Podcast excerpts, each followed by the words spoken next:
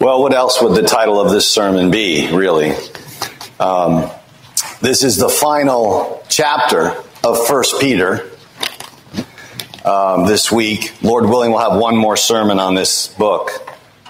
But Peter has struck the note of the eschaton, the second coming, of what he calls the apocalypse, or the revelation of Jesus Christ. He has struck this note early and often. So it's not surprising that he hits it again as he closes the book. For him, for Peter, it is axiomatic, meaning it is utterly basic. It is everywhere assumed, everywhere assumed, that the church is an exile people, strangers, sojourners, aliens. A people, thus, looking for, he says, fixed upon the hope of her heavenly home, her inheritance kept for her in heaven, he says in the opening cadences of the book, imperishable, undefiled, unfading. The apostle never loses sight of this, ever. Even when he's doing some rather straightforward exhorting, as he's doing in this passage.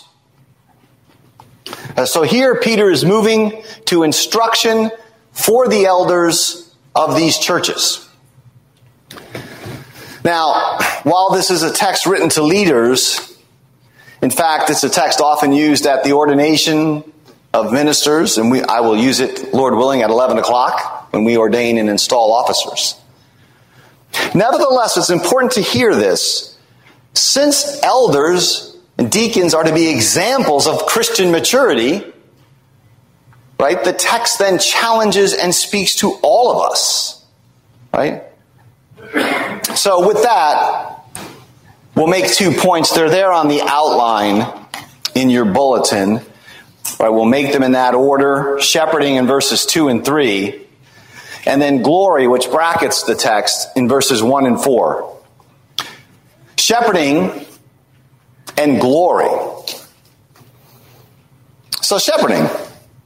Addressing the elders, he says, Be shepherds of God's flock that is under your care. So, this, this imagery of shepherding, uh, so familiar, but also it's, it's beautiful imagery. It's rooted in the ministry of God Himself.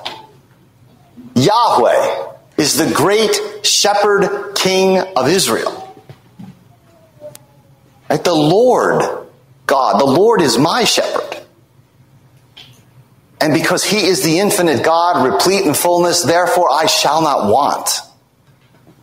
And so it's a metaphor, as you all know, which speaks to us of God's comprehensive care, of God's intimacy with his people,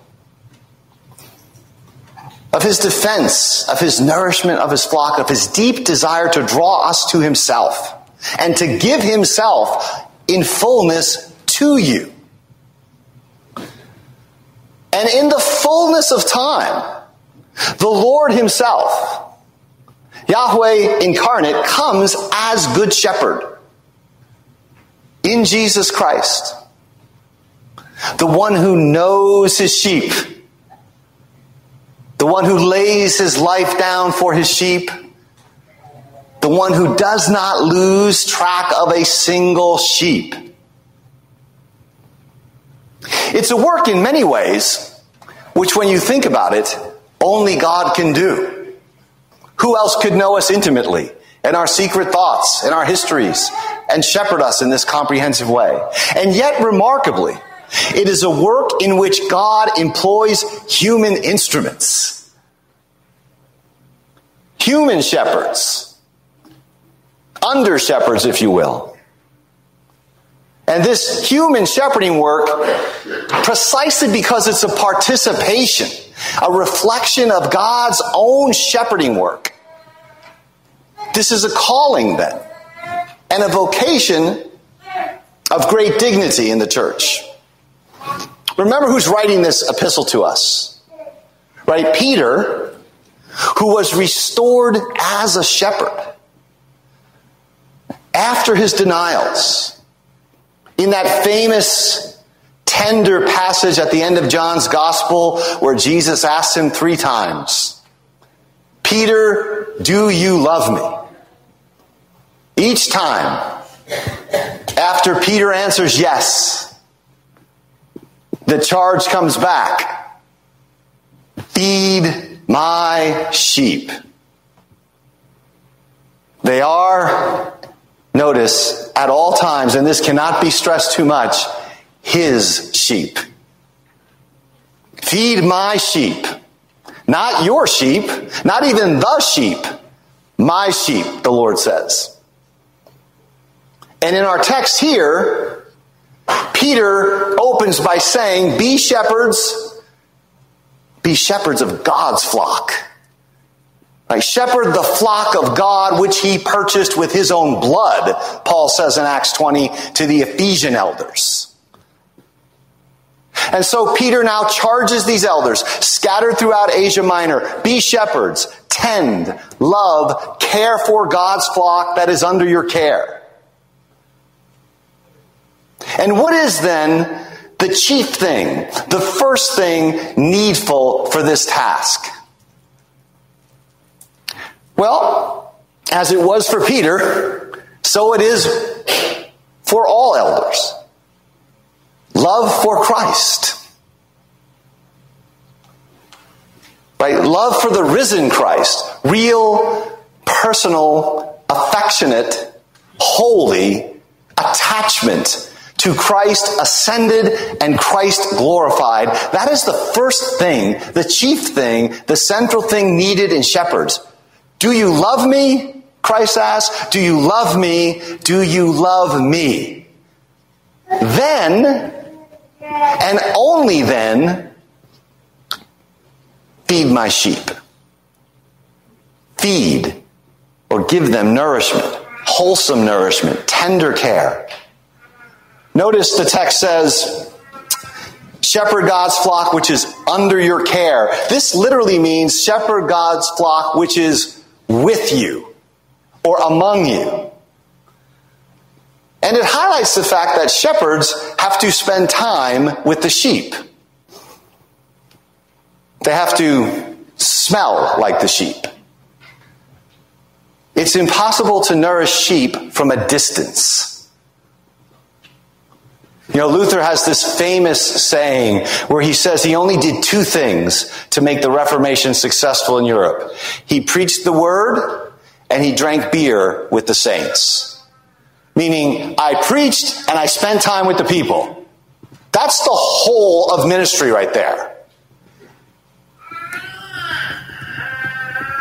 He preached and he spent time teaching and nourishing the saints. There's no substitute for this. There's no shortcuts. There's no modern techniques for shepherding. There's no new ways of doing church that can replace this. This is what shepherds have to do.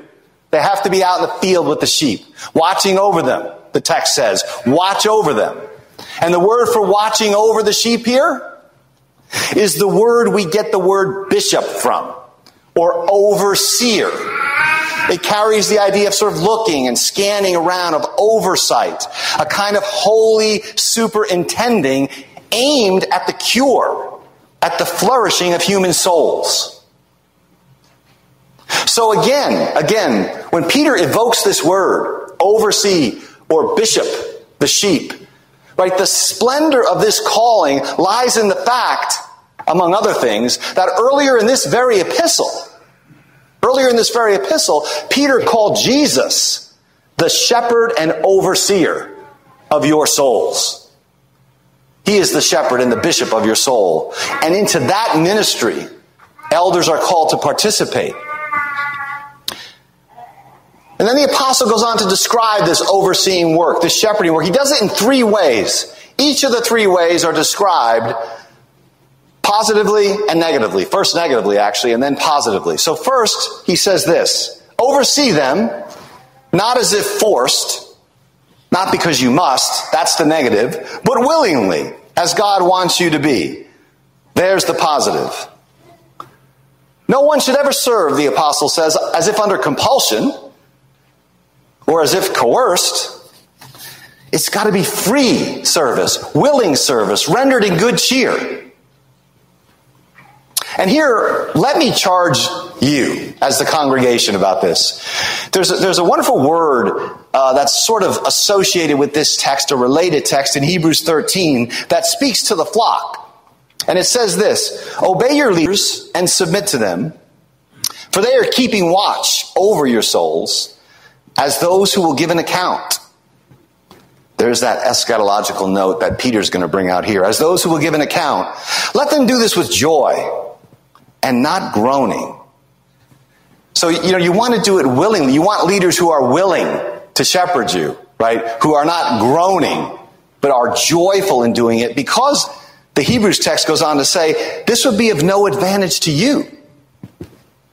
Right? The, the flock is called to submit themselves to the elders so that the elders' work can be free and willing and joyful for the benefit of all the saints.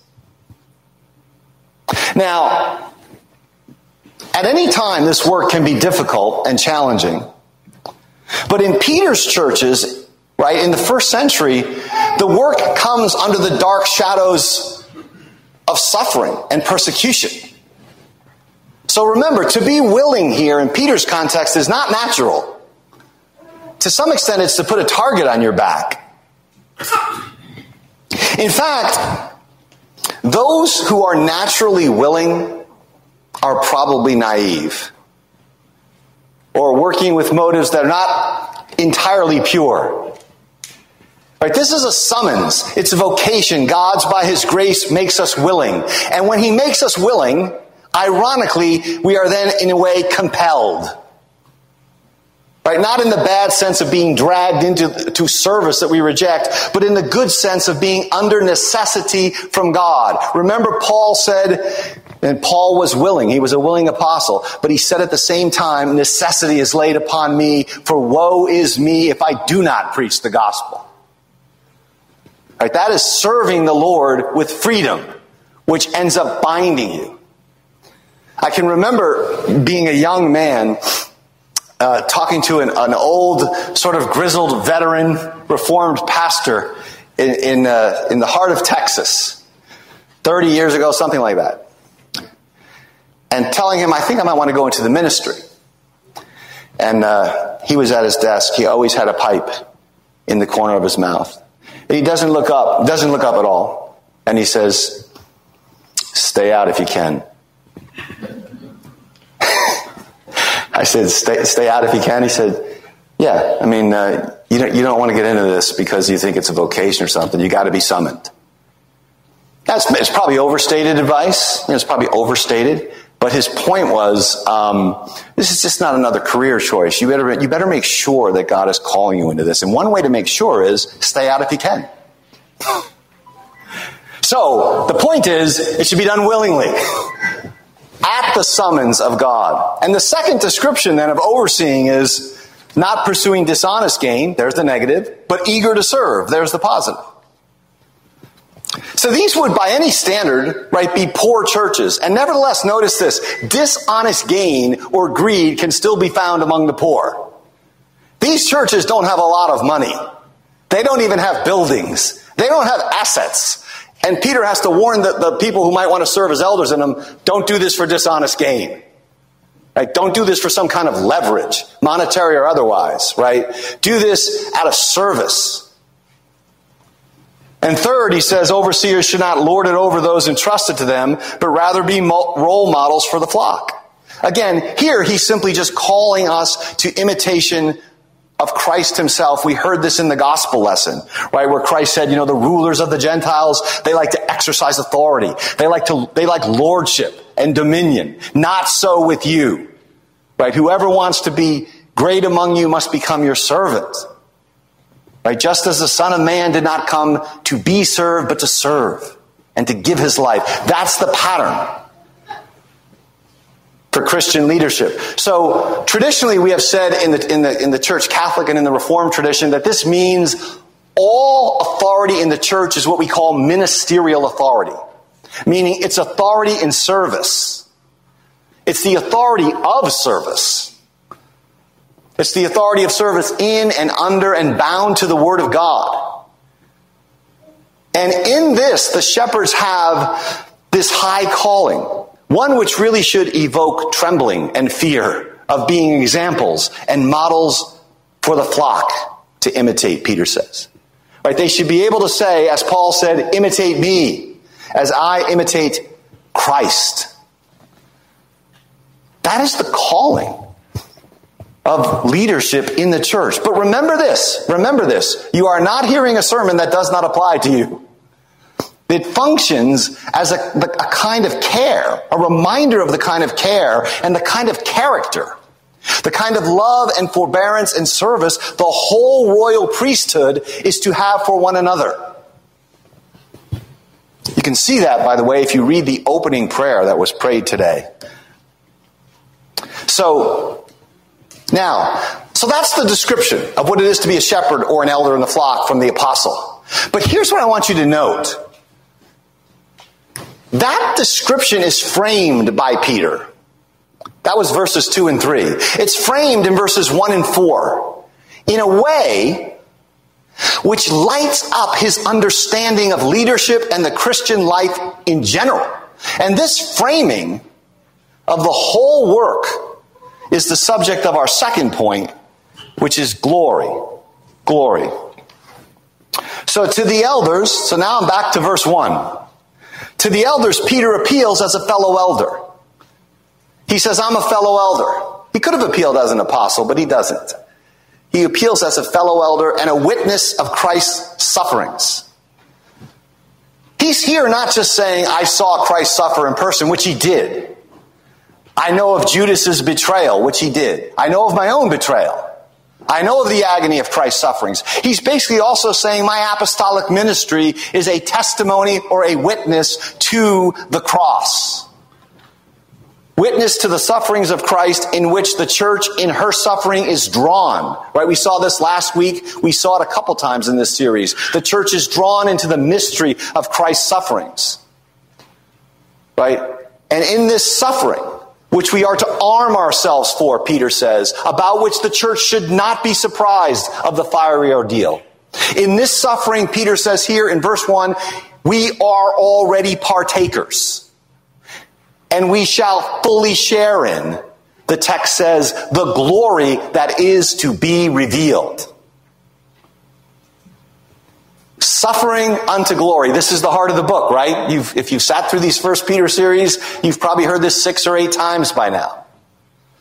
Peter has seen, notice this in verse 1, he has tasted that heavenly glory in the risen Christ. He has seen the power of Christ coming in the transfigured Lord of light, who Peter saw on the mountain the irradiated one. And so Peter is riveted. I mean, can you imagine having seen the transfigured Christ with your own bodily eyes?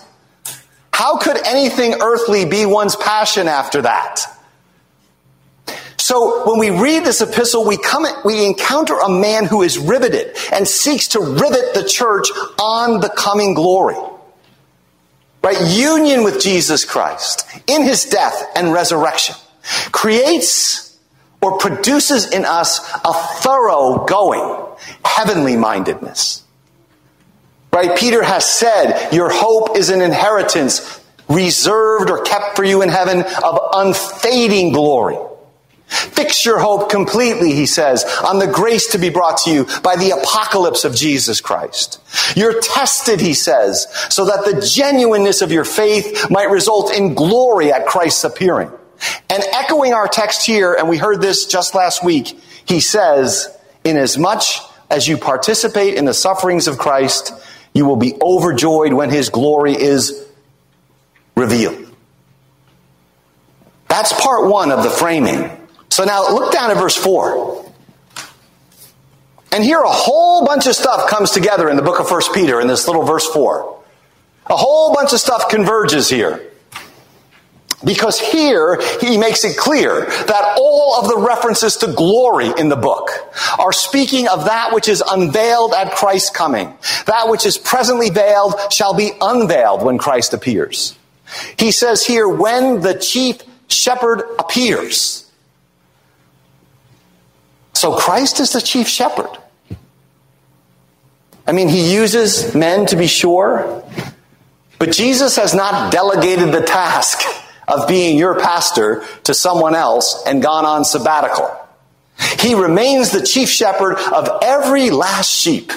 And that's great news. When Peter says the chief shepherd appears. Now, if it wasn't clear before, it is now. Right? What Peter speaks of, what he means when he speaks of Christ's salvation being revealed or unveiled in glory is this. This appearing is the revelation of Jesus Christ. We saw this in the Old Testament text from Isaiah 40 where Christ comes. He comes as conquering king and he comes as divine warrior, but he also comes as the good and gentle shepherd tending and defending and vindicating his flock. When the chief shepherd appears, he tells these elders, then you will receive a crown of glory.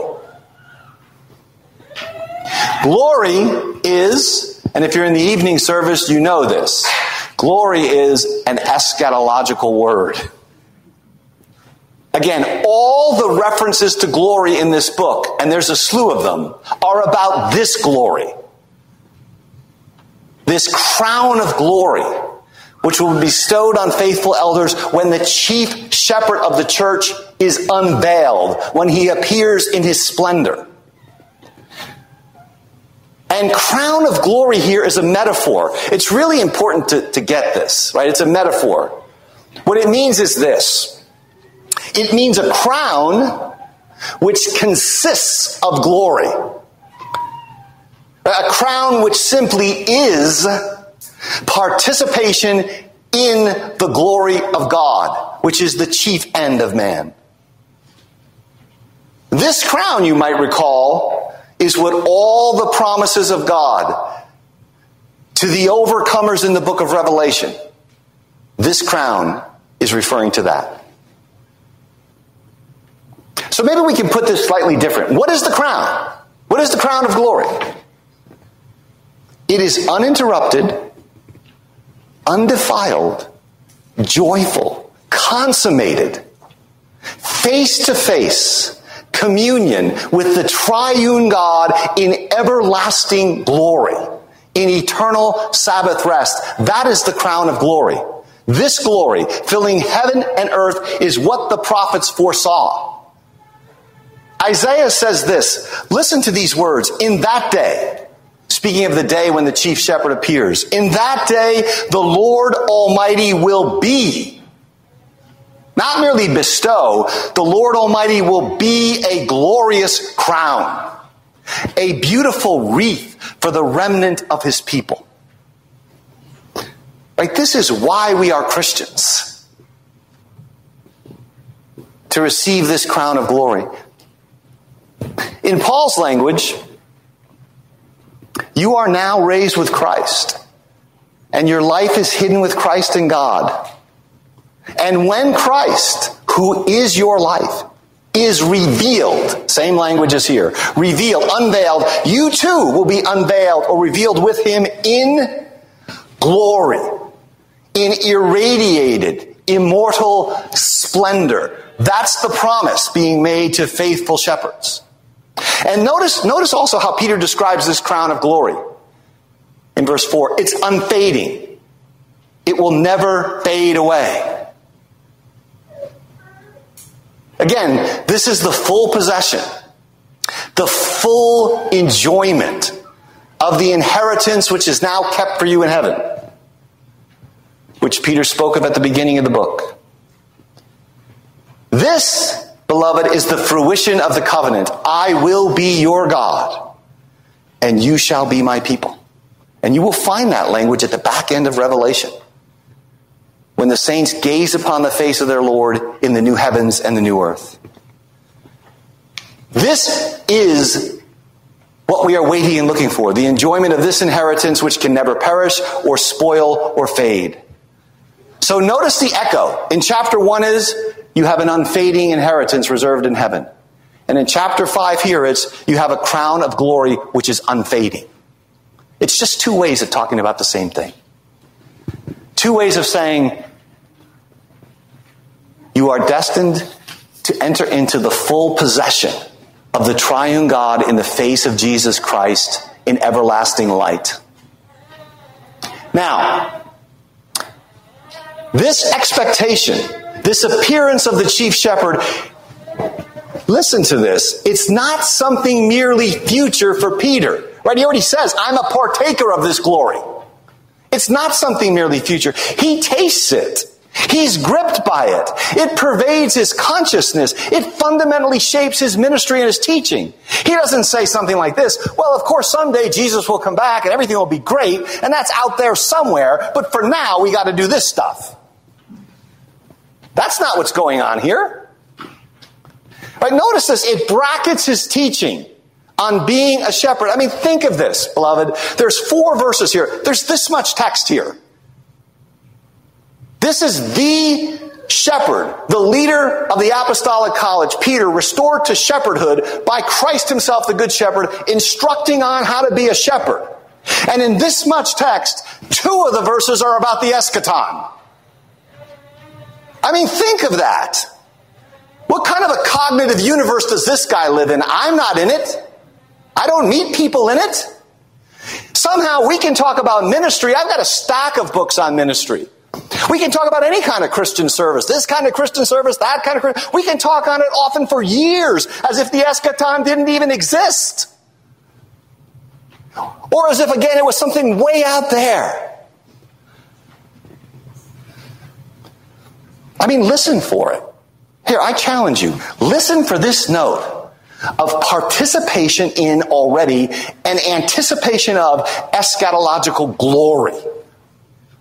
Listen for that note in the conversations and the evenings and the fellowship times you spend with other Christian people. Right? It's like being dropped into a void of utter silence. It's simply not even present. And Peter has this much text, just a little bit. Verse 1 and verse 4 are about the coming glory of Christ. He doesn't think you can shepherd without it. Right? From, from the beginning to the end, the appearing of the chief shepherd is a vivid reality to him. It shapes ministry, shepherding, and teaching. Paul teaches the same thing. I mentioned this a few weeks ago. Paul has this bracing charge also used at ordinations often from 2 Timothy 4. Listen to what Paul says to Timothy. I charge you in the presence of God and of Christ Jesus who is to judge the living and the dead. And I charge you by his appearing. Have you ever charged anyone to do something by the second coming of Christ? By the second coming of Christ, I charge you. No, nobody talks like that. I charge you by his appearing and his kingdom, preach the word. Again, this is different from Someday you'll be judged and Christ will come again, so be faithful now. This is by that appearing out here, I now charge you. I charge you in light of, right? By the currents of that appearing of which you already partake. I charge you in front of the Christ who is to judge and ready to judge the living and the dead. By that Christ, in that way, preach the word. All true ministry, whether of leaders or not of leaders, all true ministry lives in the presence of the one who is ready to judge the living and the dead. And it lives and it breathes by his appearing, by his coming kingdom. That's why Paul says in that same passage in, in 2 Timothy 4, he says, There is laid up for me a crown of righteousness. Same language used here. And not only for me, he says, but for all who love his appearing. So it is because of this appearing, this end, and not any this worldly goals. Because of the appearing of Christ, the word sounds forth. So I, as I mentioned earlier, this is a text which impinges upon us all. What is to be true for leaders is to be generally true for all. And so as I, I close here, I'm charging the elders and the deacons but also the whole flock. With a couple of questions that I think the text pointedly asks us. These are the text, the questions I ask myself when I, when I read this text. Does my life have the fragrance, the fire, the fundamental orientation of the eschaton, of the appearing of Christ in glory stamped upon it? Right? Does my life have the fire of the appearing of Christ in glory stamped upon it? Does the coming glory shape my thoughts, my prayers, my parenting, my work, my discipling, my service, my outlook, my politics? Does the coming of Christ in glory do any real work in my life now? Right? That's really the question, right? Does the coming of Christ in glory do any real work now? Because it's doing lots of work for Peter now. It's working on every paragraph in this epistle. Or is it again merely something that we acknowledge as a future event and then it's back to regularly scheduled programming? In short, right, ministry and service depend, and this is another way to put this, right? They depend on the answer that Peter gave to that thrice asked question of Jesus when he restored him. Do you love me? These two things go together. Love for the risen, glorified, and coming, appearing Christ is that without which there can be no living ministry. And the love for Jesus so again, you might think, wow, this sounds, oh, this sounds like a bunch of highfalutin eschatology stuff. Here, I'm going to distill it down and just look at it from another angle. It's simply about love for Jesus. That's all this is about. Right? And here, to paraphrase Paul, I speak as a madman. A love for Jesus that does not want to see him or to gaze upon his face in glory Right? A love that doesn't groan for his coming in glory is an incomprehensible and absurd thing. Have you ever noticed that? I mean, there's a lot of people who say they love Jesus, but don't particularly seem very interested in actually gazing on his face. Not tonight, anyway. Not tomorrow. Not this afternoon. Right? What does Paul say in 2 Corinthians 5? Having the first fruits of the Spirit, we groan inwardly longing to be clothed in our heavenly dwelling. There is no love for Christ that doesn't yearn for his appearing. It's incomprehensible. It's absurd. We want to see the bridegroom's face. We don't want to just do Christiany things for a couple of decades and then go to heaven.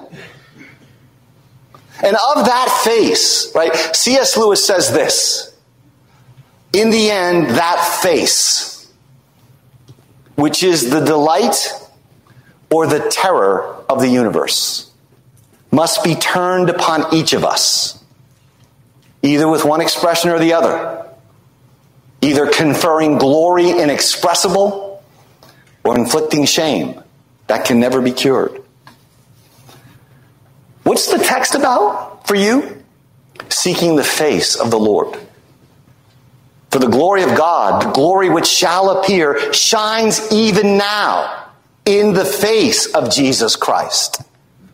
And this is what will fit you and transform you for parenting, for your vocation, for service. And the sight of that face, when the, your chief shepherd appears, will be your unfading crown of glory. Amen.